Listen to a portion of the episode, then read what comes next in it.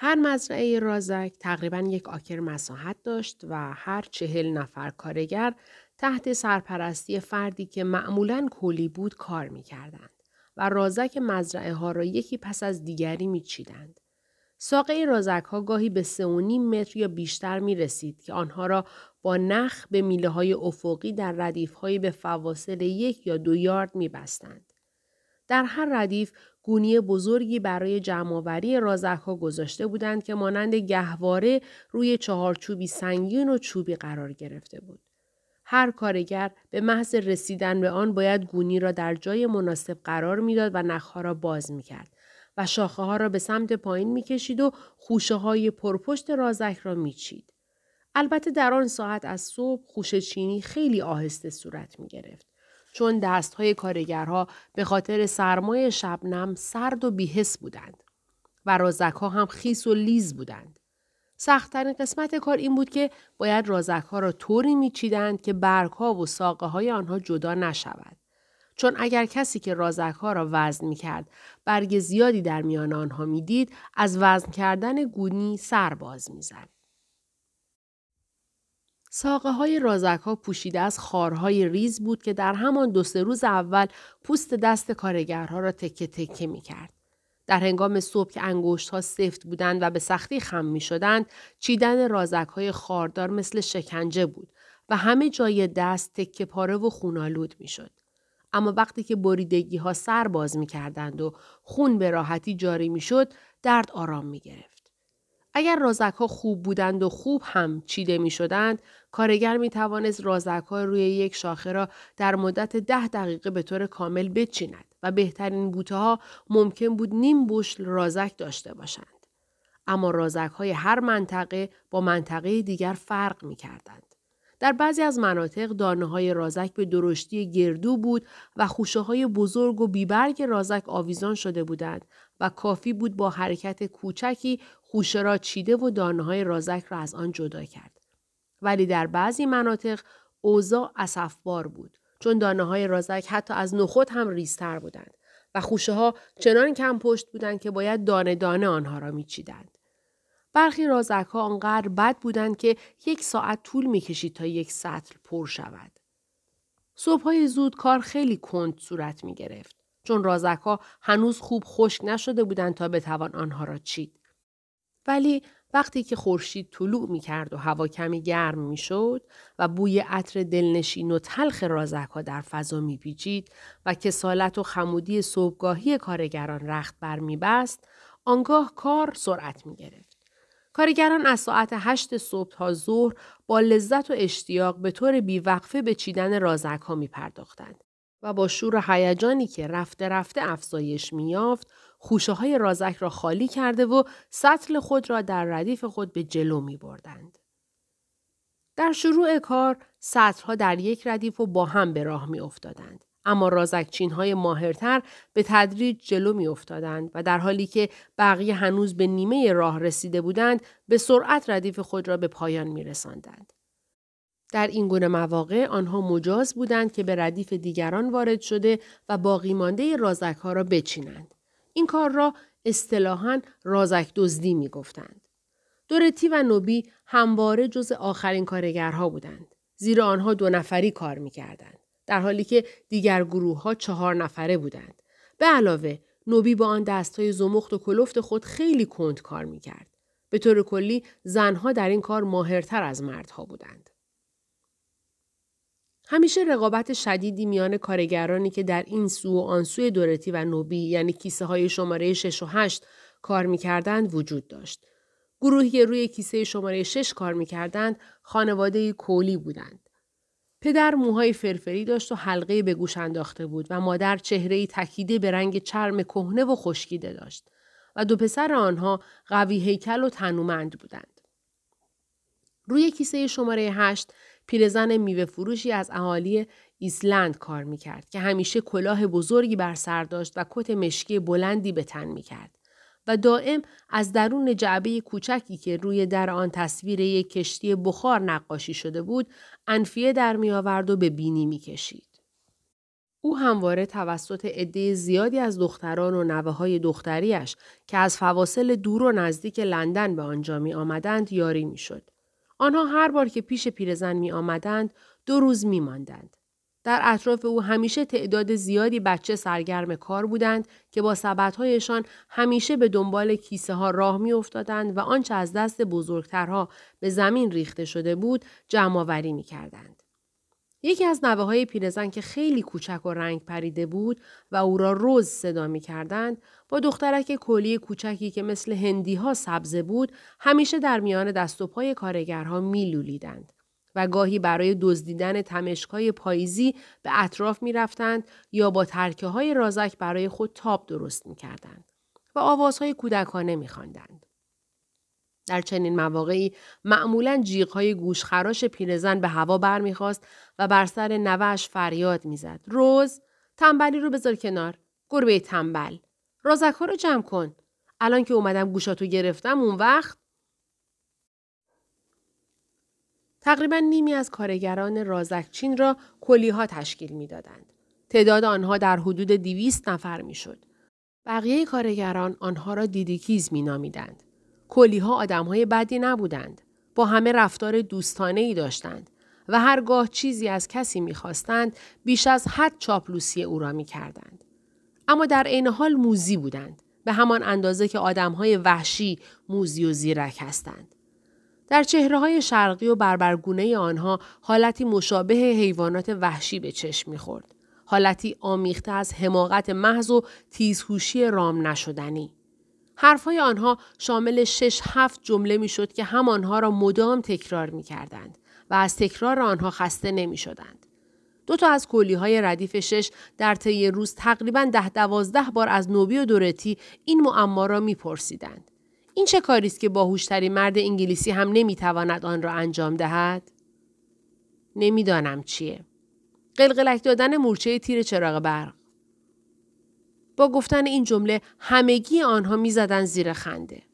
همه آنها به طرز عجیبی ساده بودند و با افتخار می‌گفتند که حتی یک نفرشان هم سواد خواندن و نوشتن ندارد. پیرمرد موفرفری که تا حدودی پی برده بود دورتی با سواد است یک بار به طور جدی از او پرسیده بود که آیا می تواند کاروان خود را با اتومبیل به نیویورک ببرد؟ در ساعت دوازده ظهر از انتهای مزرعه صدای بوغ بلندی اعلام می کرد که کارگران می توانند برای یک ساعت دست از کار بکشند. معمولا اندکی قبل از به صدا درآمدن بوق معمور اندازهگیری می آمد تا رازک های چیده شده را جمع کند و ببرد. وقتی که معمور اندازهگیری رازک ها فریاد می کشید رازک ها آماده شماره 19 آنگاه همه با عجله مشغول جمع کردن دانه های روی زمین افتاده و پاک کردن شاخه های ناتمام از این طرف و آن طرف می شدند و برگ ها را از درون سطل ها بیرون می آوردند. این کار هم برای خودش هنر به حساب می آمد. چیدن رازک بدون برگ صرف نداشت چون برگ ها باعث می شد کیسه سنگین تر شود. دست های ماهر از جمله دست های کولی ها خوب می دانست که چگونه کار را کثیف و مخلوط با شاخ و برگ تحویل دهند. بعد معمور اندازهگیری با سبد حسیری و پیمانه اندازهگیری که سطلی بود با گنجایش هشت بوشل همراه فرد دیگری که حسابدار مسئول ثبت ارقام بود از راه می رسیدند. آنها برای هر یک از ردیف ها دفتر مخصوصی داشتند که وزن رازک های چیده شده را در آن ثبت می کردند. حسابدارها مردان جوانی بودند که این کار را برای درآمد آن در تعطیلات میپذیرفتند. معمور اندازهگیری پیمانه را از رازک پر می کرد و با صدای بلند اعلام می کرد. یک و به همین ترتیب دو، سه، چهار و غیره. و کارگران هم این اعداد را در دفتر خود می نوشتند. هر پیمانه که پر می شد برای آن دو پنی پرداخت می شد. طبعا در هنگام پیمانه کردن رازک ها دعواهای زیادی در می گرفت و تهمت ها و ناسزاهای بسیاری بین آنها رد و بدل می شد. دانه های رازک حالت اسفنجی داشتند و اگر کسی می‌خواست می توانست یک سطل هشت بشلی را در یک سطل یک چهارم بشلی جای دهد.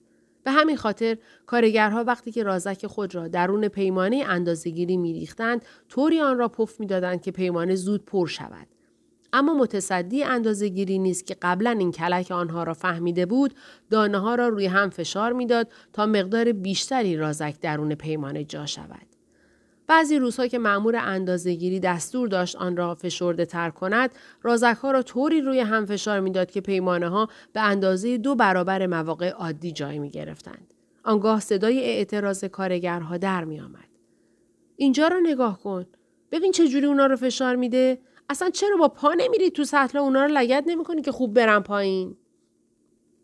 کارگرهای قدیمیتر قسم میخوردند که در آخرین روز رازکچینی معمورهای اندازهگیری را با دستهای خودشان توی تاپاله های گاو بغلطانند. در واقع وقتی که رازک ها را از سطرهایی که معموران اندازهگیری فشرده تر کرده بودند به درون صندوق های بزرگ میریختند وزن آنها به 100 کیلو می رسید. در حالی که در حالت عادی معمولا به 50 کیلو نیز نمی رسید. به همین خاطر نیز برای حمل این صندوق های مخصوص به دو مرد نیاز بود.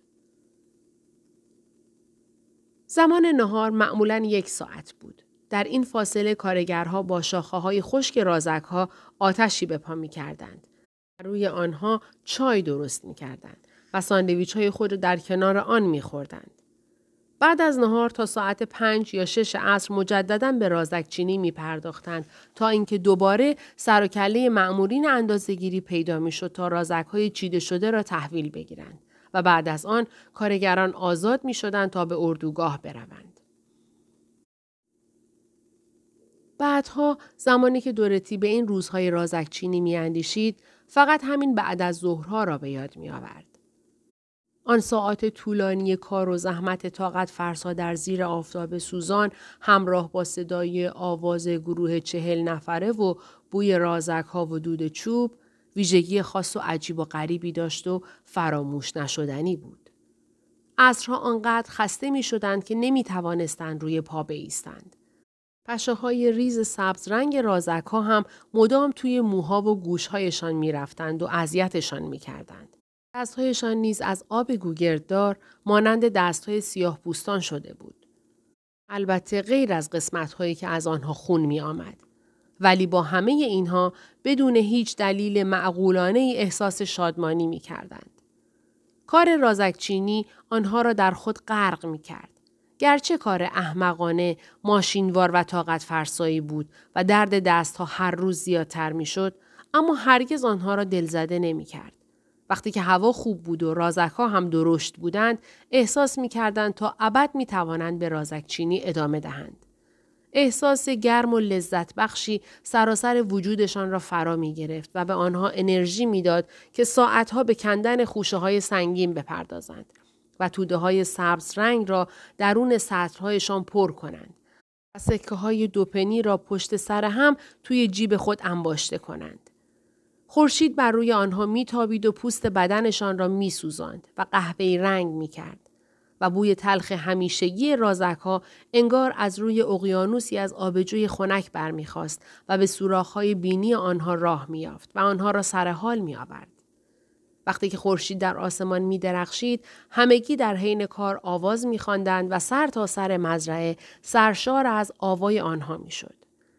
به دلایل خاصی در آن پاییز همه ترانه ها غمانگیز و همگی حاکی از عشقهای شکست خورده و بی سرانجام بودند. مضمون اغلب آنها مثل اپرای کارمن بود. قطعه از آن چنین بود. آنجا دو دلداده می روند شاد و خندان. پسر خوشبخت، دختر شادان. اما من اینجا نشستم تنها. دلم شکسته و لبریز از غمها. و قطعه دیگر. اما من میرقصم با چشم گریان اینجا چون که دختری که با او میرقصم تو نیستی دل برا و ناقوس های کلیسا به صدا در آمدهند برای سالی اما دریق دامادی که او را همراهی می کند من نیستم. دختر کوچک کولی بارها و بارها می‌خواند ما چقدر بدبختیم ما چقدر بدبختیم لعنت به این مزرعه بدبختی. پیرزن میوه فروش و نوش روز نیز ترانه زیر را میخواندند. رازک های بوگندو، رازک های بوگندو وقتی آمدن برای توزین بیایید بالا بیایید بالا از زمین. ببرید اونا رو بالا ببرید اونا رو بالا ندونن کجا بیان زمین آی آی بیفتد توی سطح رازک غرق بشن توی رازک های خونین دو ترانه ناقوس های کلیسا به صدا در آمدن برای سالی و آنجا دو دلداده می روند شاد و خندان به ویژه برای آنها خیلی خوشایند بودند. کارگرها هرگز از خواندن آنها خسته نمی شدند و تا پایان فصل آنها را صدها بار تکرار می کردند. آوای این ترانه ها همچون عطر تلخ رازک ها و پرتو گرم خورشید در لابلای شاخ و برگ های سراسر مزرعه تنین می افکند. در واقع بازگشت به خوابگاه یعنی حدود ساعت شش و نیم عصر کارگران به جویباری که از کنار کلبه ها می گذشت می رسیدند. در کنار آن می نشستند و احتمالاً برای اولین بار در طی روز صورت خود را می شستند. تقریبا 20 دقیقه طول می کشید تا دوده ها و کسافات را از دست و روی خود بشویند. آب و حتی صابون هیچ اثری بر آنها نداشت. فقط دو چیز آن کسافات را از بین می برد. یکی گل و دیگری آب رازک که اثر پاک کنندگی عجیبی داشت. سپس شام خود را که معمولا همان نان و چای و تکه ژامبون بود آماده می کردند مگر اینکه نوبی به دهکده می رفت و به اندازه دو پنی گوشت از قصابی می خرید. خریدها را همیشه نوبی انجام می‌داد. او از آن دست مردهایی بود که می‌دانند با دو پنی پول چگونه چهار پنی گوشت بخرند. به علاوه در امور اقتصادی هم تخصص کمی داشت. برای نمونه همیشه نان گرد را به سایر انواع نانها ترجیح می‌داد. چون معتقد بود آن را خیلی راحت می شود به دو قسمت مساوی تقسیم کرد. کارگرها قبل از آنکه شام خود را تمام کنند خوابشان می گرفت. اما آتش های بزرگی که در فاصله بین کلبه ها به پا می شد چنان گرم و دلپذیر بود که به سختی می شد از آنها صرف نظر کرد. صاحبان مزرعه در هر روز به هر کلبه دو تکه هیزم می دادند. ولی کارگران هر چقدر می‌خواستند از انبارها میدزدیدند و همچنین مقدار زیادی ریشه درخت نارون کش می‌رفتند که تا سپید دم آتش داشته باشند. بعضی شبها وسعت آتش چنان زیاد بود که 20 نفر به راحتی در اطراف آن می نشستند و تا دیر وقت آواز می و داستان می گفتند و سیب زمینی های دزدی را در آتش کباب می کردند. پسرها و دخترهای جوان یواشکی در راهروهای تاریک بین کلبه ها گم می شدند. نوبی و بعضی از کارگرهایی که مثل او شجاع بودند برای سرقت میوه به باغهای همسایه ها می رفتند. بچه ها با هم قایم باشک بازی می کردند و دنبال کلاق هایی که بر فراز کلبه ها می پریدند می کردند و آنها را غرقاول می پنداشتند. در شبهای یک شنبه پنجاه یا شست کارگر توی میخانه دهکده مست می کردند و دست جمعی در کوچه پس کوچه های دهکده راه می افتادند و شعرهای رکیک می خواندند. فصل رازک چینی برای ساکنین دهکده تدائی کننده حجوم سالانه بربرها به سرزمین های اروپایی بود. بالاخره هنگامی که کارگران خسته و خوابالود خود را به لانه پوشیده از کاه می رساندند، خود را با بستری سرد و ناراحت روبرو می دیدند. بعد از آن شب لذت بخش دورتی دریافت که کاه مکان فلاکتبار و محقرانه برای خوابیدن است. اگرچه توی بدن آدم نمی رود ولی هوا را از همه طرف به درون راه می دهد. اما چون هر کس فرصت کافی برای دزدیدن هر مقدار چوب صندوقهای رازک را داشت، دورتی هم با استفاده از آن چوبها لاوکی برای خود ساخت و آن را انباشته از کاه کرد و برای خود بستر گرم و نرم ساخت تا بتواند لااقل پنج ساعت از شب را راحت بخوابد. چهار و اما پولی که از رازکچینی نصیب کارگرها می‌شد فقط در حدی بود که جسم و روح آنها را از هم جدا نکند و نه بیشتر. میزان دستمزد در مزرعه کایرنز دو پنی به ازای هر سطل بود و اگر رازک ها خوب بودند یک رازک‌چین با تجربه می توانست به طور متوسط سه سطل در ساعت رازک جمع آوری کند. بنابراین با این فرض امکان داشت او بتواند با 60 ساعت کار در هفته سی شیلینگ درآمد داشته باشد. اما عملا هیچ کس در اردوگاه چنین درآمدی نداشت. بهترین رازکچین ها 13 یا 14 شیلینگ در هفته درآمد داشتند و بدترین آنها 6 شیلینگ در هفته مزد می گرفت. نوبی و دورتی که به اتفاق هم رازک میچیدند و در آخر آنها را بین خود تقسیم می کردند، هر کدام در حدود ده شیلینگ در هفته درآمد داشتند. دلایل زیادی برای این کمی دستمزد وجود داشت.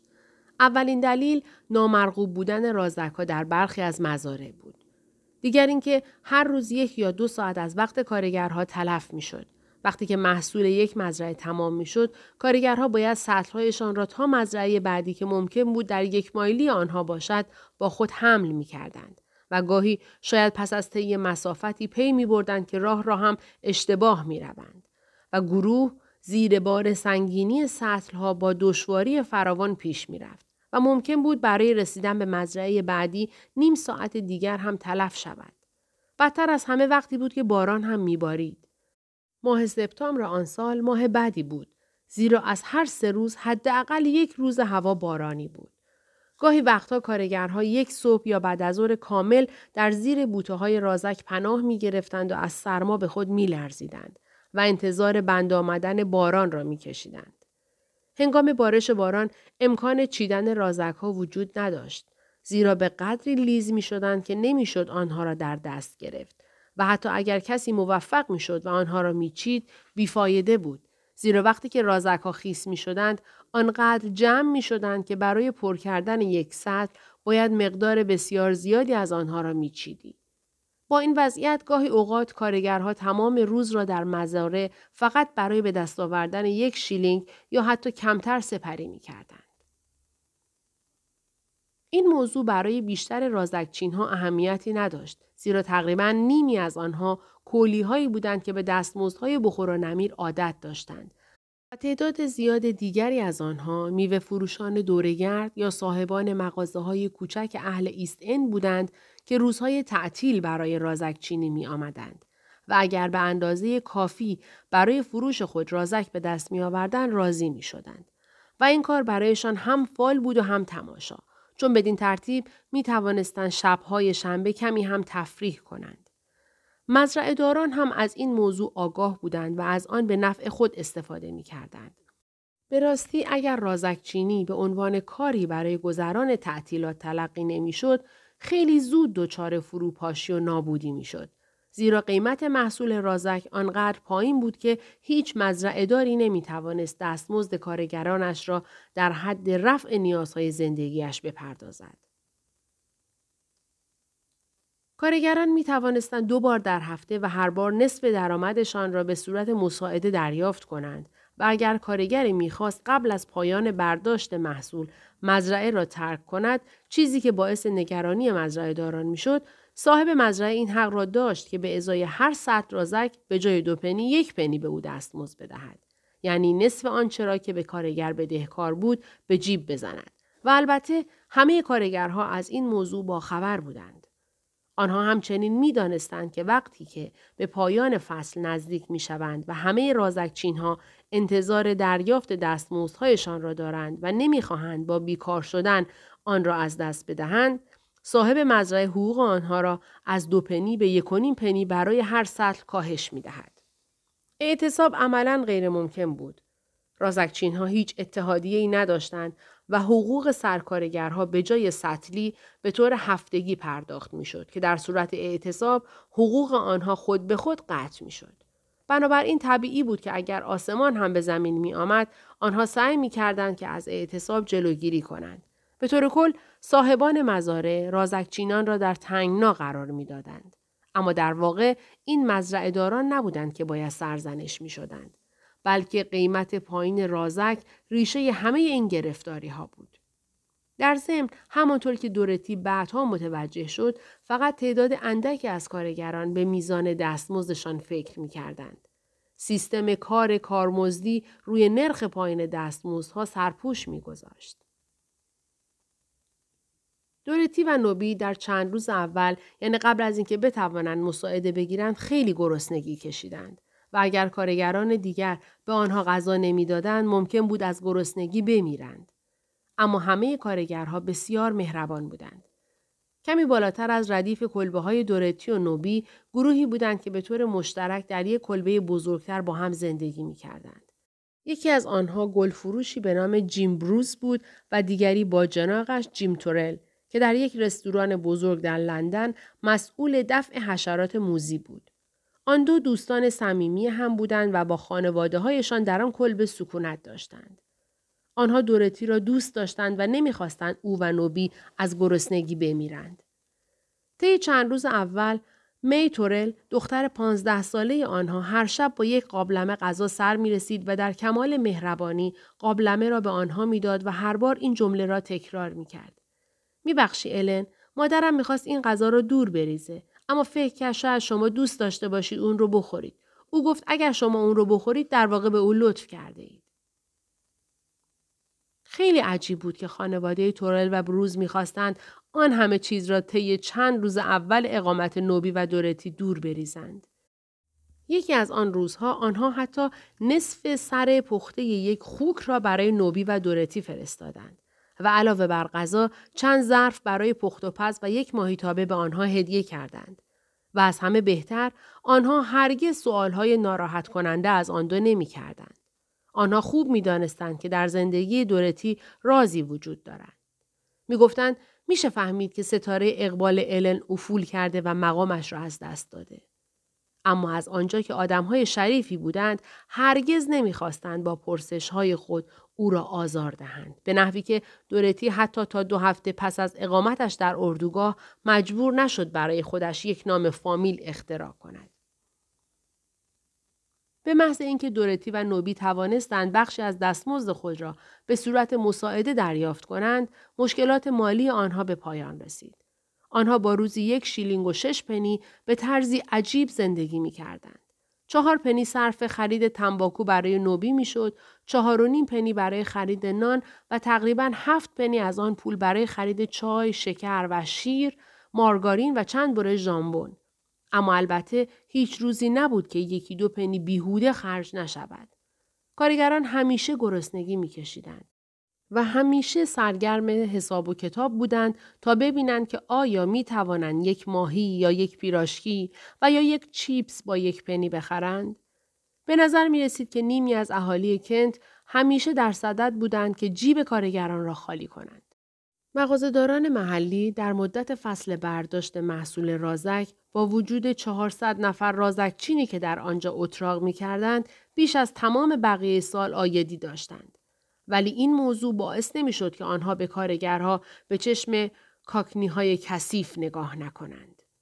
بعد از ظهرها سر و کله کارگران مزاره با سطرهای سیب و گلابیشان به قیمت هفت عدد یک پنی و فروشنده های دورگرد لندنی با سبت هایی که پر از پیراشکی و بستنی یخی به قیمت نیم پنی بود پیدا می شد. شبها اردوگاه پر از فروشنده های دورگردی می‌شد که از لندن با وانت های خود انواع سبزیجات ارزان قیمت، ماهی، چیپس، مارماهی، میگو، کیک و خرگوش را به اردوگاه می آوردند و آنها را هر کدام به قیمت نه پنی می فروختند. رازکچین ها بیشتر وقتها رژیم غذایی بدی داشتند و این اجتناب ناپذیر بود. زیرا اگر حتی کسی پول کافی برای خرید مواد غذایی خوب و مناسب هم داشت به جز روزهای یکشنبه وقتی برای پخت و پز آنها نداشت. احتمالا فراوانی سیبهای دزدی در بین اهالی اردوگاه تنها عاملی بود که مانع بروز بیماری اسکوربوت می‌شد. سیب دزدی به امری متداول در اردوگاه تبدیل شده بود. عملا همه افراد اردوگاه یا خودشان سیب می دزدیدند و یا اینکه در سیبهای دزدی شریک می شدند. حتی گروهی از جوانان بودند که آخر هر هفته با دوچرخه از لندن می آمدند تا باغهای سیب را غارت کنند. در مورد نوبی باید گفت که او میوه دزدی را به شکلی علمی پیش می برد. طی یک هفته او توانسته بود گروهی از جوانان را دور خود جمع کند و یک باند دزدی تشکیل دهد. آنها به نوبی به چشم یک قهرمان می نگریستند. زیرا او یک دزد واقعی بود و چهار بار به زندان افتاده بود. آنها هر شب با گونی های خالی از اردوگاه به سمت باغهای میوه راه می افتادند. ولی با گونی هایی به وزن تقریبا 200 کیلوگرم برمیگشتند. نزدیک کشتزارهای رازک باغهای میوه وسیعی وجود داشت و سیبها به عنوان سیبهای زرد کوچک خروار خروار در زیر درختان در حال گندیدن بودند. زیرا کشاورزان نمی توانستند آنها را بفروشند. نوبی می گفت بر نداشتن سیبها گناه بزرگی است. در دو مورد او و باندش حتی مرغ هم دزدیدند. اینکه آنها چگونه بدون بیدار کردن همسایه ها می توانستند این کار را انجام دهند یک راز بود. اما ظاهرا اینطور به نظر می رسید که نوبی خوب می دانست که چگونه باید یک کیسه را روی سر مرغ بیاندازد تا او را بدون درد و بی صدا در نیمه شب به دام بیاندازد و خفه کند. بدین ترتیب هفته اول و دوم اقامت آنها در اردوگاه سپری شد و دورتی به راهی برای حل مشکل هویت خود نزدیک نشد. در واقع او بیش از هر زمان دیگری از این موضوع دور مانده بود. زیرا به جز اوقات بیکاریش این موضوع تقریبا از ذهنش پاک شده بود. هرچه بیشتر میگذشت او موقعیت خود را بیشتر میپذیرفت و همه افکارش را درباره دیروز یا فردا رها می کرد. این تأثیر طبیعی زندگی در مزرعه رازک بود. این شیوه زندگی میزان آگاهی افراد را نسبت به گذران زمان محدود می ساخت. آنها نمی توانستند با مشکلات ذهنی خود دست و پنجه نرم کنند. زیرا به طور مرتب دچار کمخوابی بودند و یا همیشه سرگرم کار بودند. زیرا وقتی مشغول کار در مزرعه نبودند یا در حال آشپزی بودند و یا برای خرید به دهکده می رفتند و یا مشغول برپا کردن آتش از تکه چوب های خیس و نمدار بودند و یا برای آوردن آب از تنها شیر موجود در اردوگاه که در دیویست متری کلبه دورتی بود رفت و آمد می کردند. علاوه بر آن برای استفاده از توالت صحرایی نیز باید همین مسافت را طی می کردند.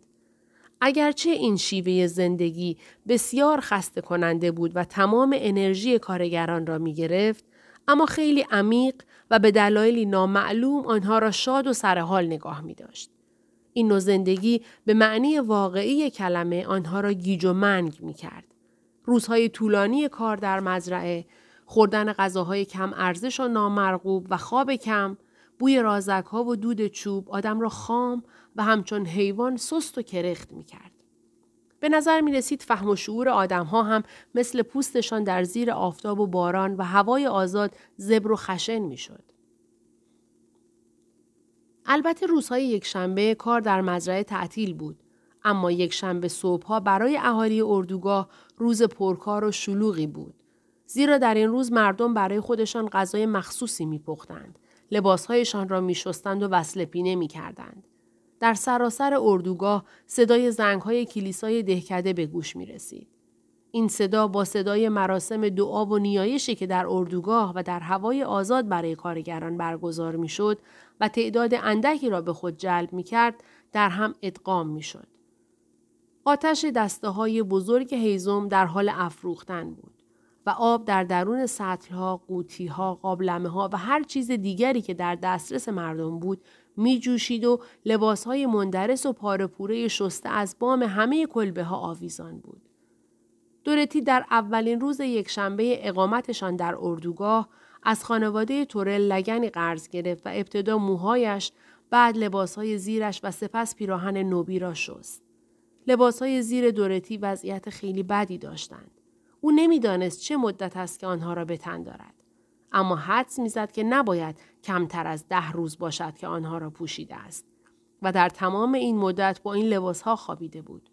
کف جورابهایش پاره شده بود و کفشهایش آنقدر پاره و فرسوده بودند که فقط با وجود لایه‌ای از گل به دورشان قالب خود را حفظ می کردند. دورتی پس از شستن رختها و پهن کردن آنها نهار را پخت. آنها با هم نهار مفصل و مجللی که شامل نصف یک مرغ پخته دزدی، سیب زمینی پخته دزدی، سیب پخته دزدی بود را خوردند و چای را در فنجانهای دستدار واقعی که از خانم بروز قرض گرفته بودند نوشیدند. پس از نهار دورتی تمام بعد از ظهر را بیرون از کلبه و در زیر آفتاب نشست و به طور دائم چرت می‌زد و بیدار می‌شد. دو سوم افراد اردوگاه دقیقا همین کار را انجام می‌دادند. یعنی در آفتاب چرت می‌زدند و بیدار می شدند. و مثل گاوها بی هدف به چیزی خیره می شدند. این تنها کاری بود که پس از یک هفته کار سنگین می‌شد انجام داد. حدود ساعت سه بعد از ظهر در حالی که دورتی مشغول چرت زدن بود، نوبی با بالاتنه لخت سر رسید. او نسخه از یک هفته نامه را قرض گرفته بود و آن را برای دورتی آورده بود. آن هفته نامه که پیپین نام داشت یکی از پنج هفته نامه بدنامی بود که هر هفته روزهای یک شنبه چاپ می شد. نوبی در حالی که بیخیال از کنار دورتی میگذشت آن را روی دامن دورتی پرت کرد و با بزرگمنشی به او گفت بخونش بچه جون. دورتی آن را برداشت و روی زانویش گذاشت. اما احساس کرد آنقدر خوابش می آید که نمی تواند چیزی بخواند. تیتر درشت مجله به او خیره شده بود. ماجرای عشقی دختر کشیش بخش. سپس چند تیتر دیگر و تصویر صورت یک دختر نظرش را جلب کرد. دورتی مدتی به پورتری سیاه و مخدوش ولی کاملا قابل تشخیص آن دختر که در واقع خودش بود خیره شد. زیر آن عکس تقریبا یک ستون مطلب چاپ شده بود. در حقیقت اغلب روزنامه ها دیگر از معمای دختر کشیش دست برداشته بودند.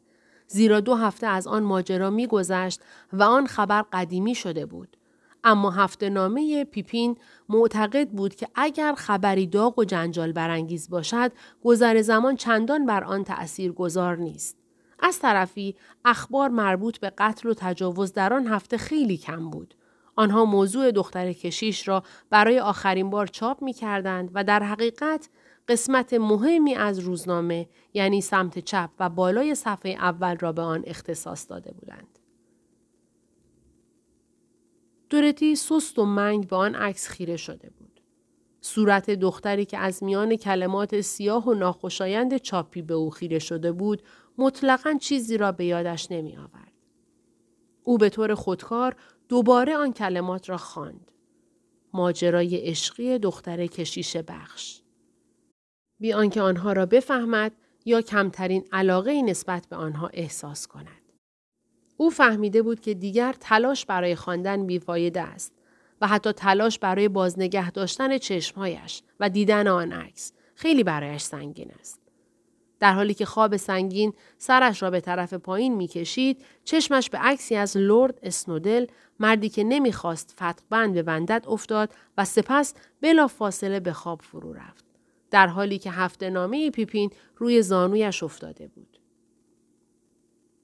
دورتی در حالی که آرام و راحت به دیوار آهنی کلبه تکیه داده بود تا ساعت شش خوابید تا اینکه نوبی او را بیدار کرد و گفت که چای را آماده کرده است.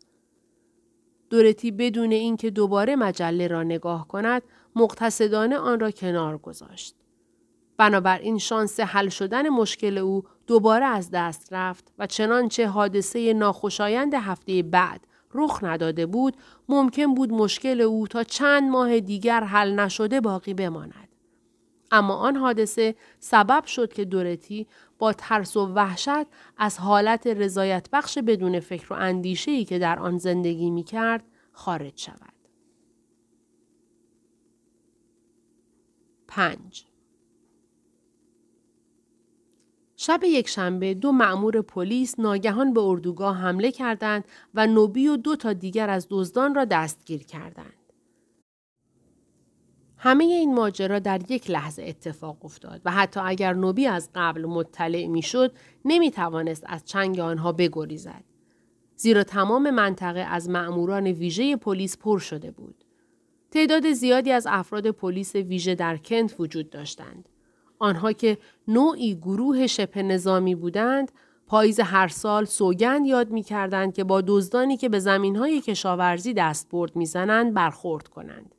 کشاورزان که دیگر از آن همه دزدی در باغهایشان خسته شده بودند تصمیم گرفته بودند آنها را مجازات کنند تا برای دیگران درس عبرتی شود. قیل شدیدی در اردوگاه برپا شده بود. دورتی از کلبهش بیرون آمد تا ببیند موضوع چیست و دید که دور آتش جنجالی به پا شده و همه دارند به آن سو می دوند. او هم به دنبال آنها دوید. اما ترسی در وجودش رخنه کرد. زیرا به نظر می رسید که او از قبل می دانست که چه اتفاقی خواهد افتاد. او راه خود را به سمت جلوی جمعیت باز کرد و چیزهایی را دید که همیشه از دیدن آنها ترس داشت.